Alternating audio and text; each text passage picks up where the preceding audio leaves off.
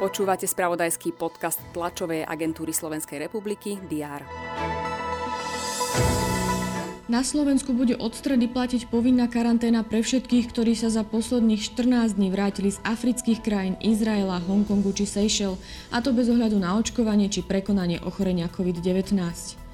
Univerzitná nemocnica Luja Pastera v Košiciach už poskytuje len akútnu a urgentnú zdravotnú starostlivosť. Všetky lôžka s umelou plúcnou ventiláciou sú v nej obsadené. České hnutie stan našlo kandidáta na ministra priemyslu. Je ním manažér a investor Jozef Sikela. Novým trénerom futbalového klubu Manchester United je Nemec Ralf Rannik. Anglický klub sa s ním dohodol na zmluve do konca prebiehajúcej sezóny. Potom by mal ďalšie dva roky pracovať v klube ako poradca a konzultant. Aj to sú udalosti, ktoré rezonovali predchádzajúci deň. Aktuálne dianie budeme ďalej sledovať. Je útorok 30. novembra. Vítajte pri prehľade očakávaných udalostí. Poslanci budú pokračovať v 51. schôdzi Národnej rady. Rokovať by mali napríklad o návrhoch rozpočtu sociálnej poisťovne i úradu pre dohľad nad zdravotnou starostlivosťou, ako aj o správe o finančnej stabilite.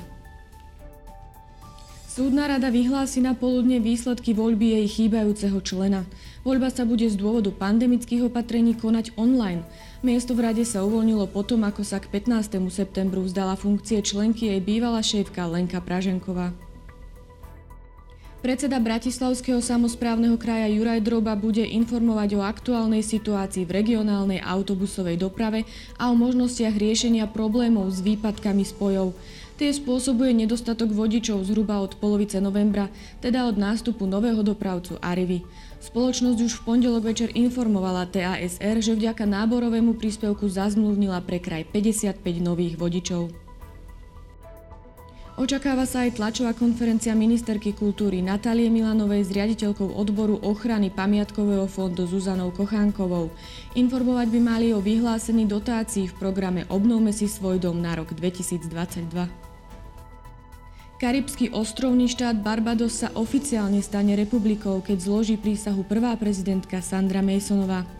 Nemecká kancelárka Angela Merkelová a jej nástupca Olaf Scholz budú rokovať s premiérmi 16 nemeckých spolkových krajín o sprísňovaní protipandemických pravidel.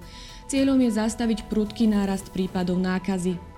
Poľský parlament bude hlasovať o návrhu zákona o ochrane hraníc, ktorý bol predložený v súvislosti s migračnou krízou na hraniciach s Bieloruskom. Dnes bude prevažne zamračené, na západe treba rátať aj so snežením.